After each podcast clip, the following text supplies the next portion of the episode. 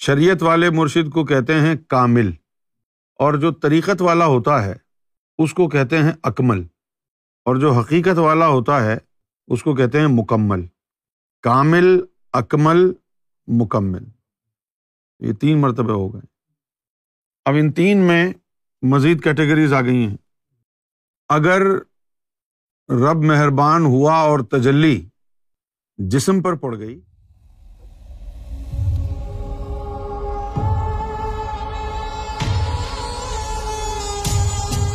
رقیب Lohri, Jacob آباد، سندھ۔ کیا کامل شریعت مرشد اور کامل حیات مرشد سیم ہوتا ہے یا فرق ہوتا ہے؟ رہنمائی فرمائیے۔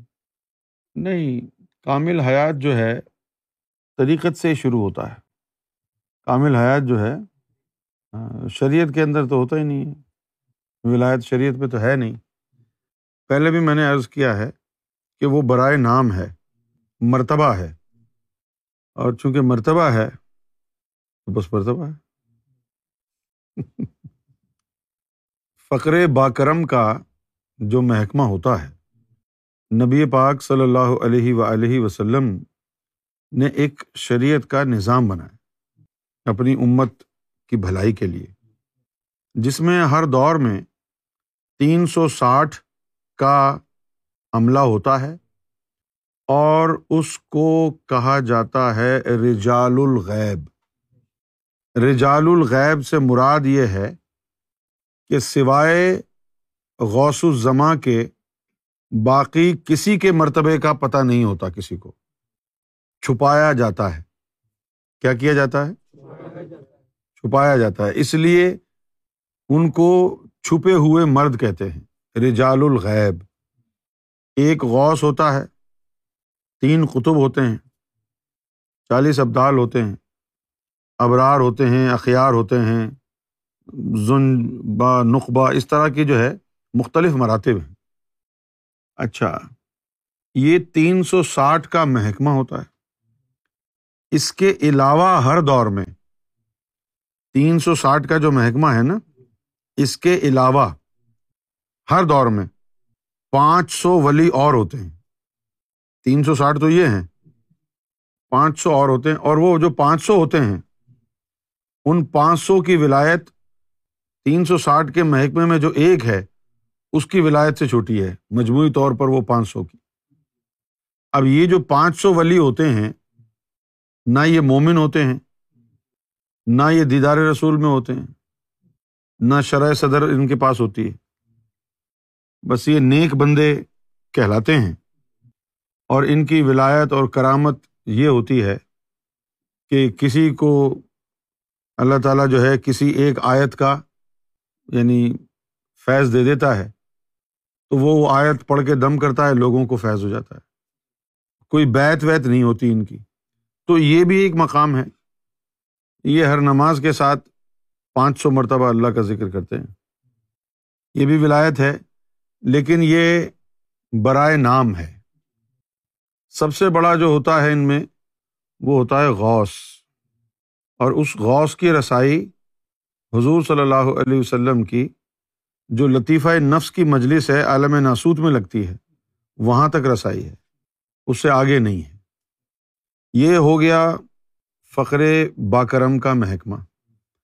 اصل ولایت شروع ہوتی ہے فخر با کمالیت سے، جس میں درجۂ کمال بھی ہوتا ہے۔ فخر با کمالیت کا تعلق اللہ کی ذات سے ہے۔ اس سے تعلق جڑنا ضروری ہے۔ یا تو ہم کلام ہو یا دیدار ہو۔ وہ ولایت ان دو کے علاوہ ہے نہیں۔ شریعت والے مرشد کو کہتے ہیں کامل۔ اور جو طریقت والا ہوتا ہے، اس کو کہتے ہیں اکمل۔ اور جو حقیقت والا ہوتا ہے، اس کو کہتے ہیں مکمل۔ کامل، اکمل، مکمل۔ یہ تین مرتبہ ہو گئے۔ اب ان تین میں مزید کیٹیگریز آ گئی ہیں۔ اگر رب مہربان ہوا اور تجلی جسم پر پڑ گئی تو آپ کامل حیات ہیں۔ پھر وہ آپ کا جسم ولی ہوگا۔ آپ کے وصال کے بعد فیض نہیں ہوگا آپ کے مزار سے۔ روحانی۔ اگر تجلی آپ کے کسی لطیفے پر پڑی ہے، آپ کے کسی لطیفے پر پڑی ہے تو وہ لطیفہ جو ہے جسم کے اندر ہے۔ تو اس لطیفے پر تجلی پڑھنے کے لیے جسم پر بھی پڑے گی۔ تو جس کے جسم اور لطیفے دونوں پر تجلی پڑے، وہ کامل ذات ہے۔ پھر اگر کوئی راہ سلوک میں چلتے چلتے اس کا انتقال ہو گیا، مر گیا اس کی روحوں کو قبر میں روک لیا جاتا ہے۔ جب تک اس کی تعلیم پوری نہ ہو، ولایت نہ ملے، تو وہ اس کی روح قبر میں ہی رہتی ہے۔ جب وقت آتا ہے تو تجلی کیونکہ اب روح قبر میں ہے، جسم میں نہیں ہے، قبر میں ہے۔ تو وہ قبر کے اوپر تجلی پڑتی ہے۔ جس کی قبر پر تجلی پڑتی ہے، اس کو کہتے ہیں کامل ممات۔ اس کے مزار سے فیض ہوتا ہے۔ جس طرح سندھ میں ایک بزرگ ہیں، شاہ عبد الطیف بٹائی۔ تو ان کا مقام اور مرتبہ ملنے سے پہلے ہی ان کا انتقال ہو گیا تھا۔ ہاں، یہ الگ بات ہے کہ اگر ظاہری زندگی میں انسان جد و جہد کرتا ہے روحانیت میں تو چند سالوں میں مقام پا لیتا ہے۔ لیکن مرنے کے بعد جو تعلیم قبر میں حاصل ہوتی ہے اس کی روح کو، اس میں بڑا وقت لگ جاتا ہے۔ بڑا وقت لگ جاتا ہے۔ لگا وقت، لیکن پھر جب تجلی کا وقت آیا، تو تجلی شاہ عبد الطیف بٹائی کی مزار پر پڑی، مزار اقدس پر۔ تو آپ نے جو کلام وغیرہ سن رکھا ہے ان کا شاہج و رسالو اب یہ وہ تعلیم ہے کہ جو ولایت سے پہلے کی ہے۔ ہمارے جو سندھ کے لوگ ہیں شاہج و رسالوں میں جو کچھ بھی انہوں نے تعلیم دی ہے، اس کو تو جانتے ہیں۔ لیکن ولایت کے بعد کی تعلیم، چونکہ وہ انتقال ہو گیا تھا، اہل ممات میں سے ہیں، وہ نہیں جانتے۔ اب اگر وہ بتائی جائے گی ان کو، تو وہ پریشان ہو جائیں گے کہ یار یہ کیا بات ہوگی تو کچھ باتیں انہوں نے شاج و رسالوں میں ایسی بھی لکھی ہیں، جیسے کہ وطن کی یاد۔ وطن کی محبت۔ یہ باتیں حضور نے بھی فرمائی ہیں کہ وطن کی محبت ایمان کا حصہ ہے۔ یہ بات شاہ عبد الطیف بٹائی نے بھی فرمائی ہے کہ وطن کی محبت جو ہے ایمان کا حصہ ہے۔ لیکن جو روحانیت سے متعلق نہیں تھے لوگ، جیسے ایک بڑا طبقہ سندھ میں جی ایم سید کو فالو کرتا تھا۔ اب تو نہیں ہوگی وہ جماعت، لیکن جب ہم پاکستان میں رہتے تھے تو بڑا چرچا تھا اس وقت۔ جی ایم سید جو ہیں وہ تحریک پاکستان کے بہت بڑے رہنما تھے۔ تعلق ان کا سندھ سے تھا۔ تحریک پاکستان میں ان کی جد و جہد جو ہے، بہت زیادہ ہے۔ بہت انہوں نے محنت کی۔ لیکن پھر کچھ مسائل پیدا ہو گئے بعد میں سیاسی طور پر، جن کی وجہ سے پھر انہوں نے کہا کہ بھائی ہم تو اپنی دھرتی سندھ کو آزاد کرانا چاہتے ہیں۔ اور اس تنظیم کا نام بھی جو ہے جی اے سندھ، یہ تو انہوں نے وہاں سے تاثر جو لیا، وہ عصبیت بھرا تاثر تھا کہ بھائی شاہ عبد الطیف بٹائی نے بھی وطن کی بات کی ہے۔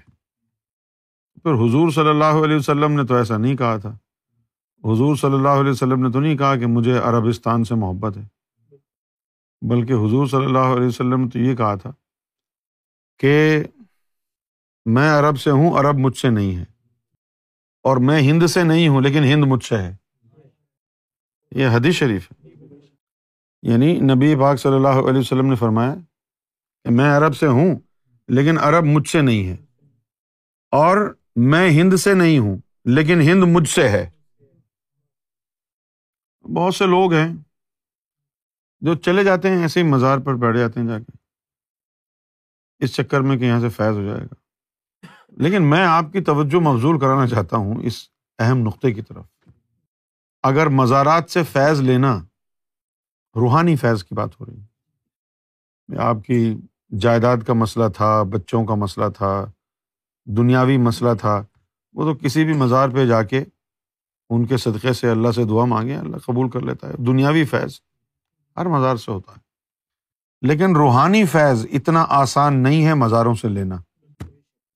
اگر روحانی فیض مزارات سے لینا اتنا آسان ہوتا، تو پھر حضور صلی اللہ علیہ وسلم کے مزار سے بڑا کس بزرگ کا مزار ہے؟ وہاں سے ذکر قلب کے خزانے بٹتے جاتے ہیں نا لوگ؟ پاکستان میں تو بلکہ یہ رسم بنا لی، رکھی ہے لوگوں نے کہ رمضان کا مہینہ آئے گا تو جتنے بھی پیسے والے لوگ ہیں، ان کی خواہش ہوتی ہے بھائی رمضان کا جو آخری اشرا ہے، وہ جا کے مدینہ پاک میں گزاریں۔ گے یعنی سارے سال کے دنا بخشوا لیں گے اور آ جائیں گے۔ تو حضور صلی اللہ علیہ وسلم کے مزار پر جا کر بھی اگر آپ کو فیض نہیں مل رہا ہے، تو معلوم ہے کہ اتنا آسان طریقہ نہیں ہے۔ اچھا پھر روحانیت بھی بڑی عجیب و غریب چیز ہے۔ عجیب و غریب چیز روحانیت کیسے ہو گئی؟ کہ بھائی، لوگ تو ولیوں کے مزاروں پہ جاتے ہیں فیض کے لیے، لیکن روحانیت میں یہ ہے کہ کسی بھی بزرگ کی مزار کا جہاں پر بھی آپ جس ملک میں بیٹھے نقشہ بنا کر کے دعوت پڑھ سکتے ہیں۔ اس مزار پہ جانے کی ضرورت ہی نہیں۔ اپنے گھر بیٹھے اس کا نقشہ بنا کے مزار کا دعوت پڑھ لیں۔ کامیاب ہو گئی تو اس کی بزرگ کی روح آ کے فیصلے دے گیا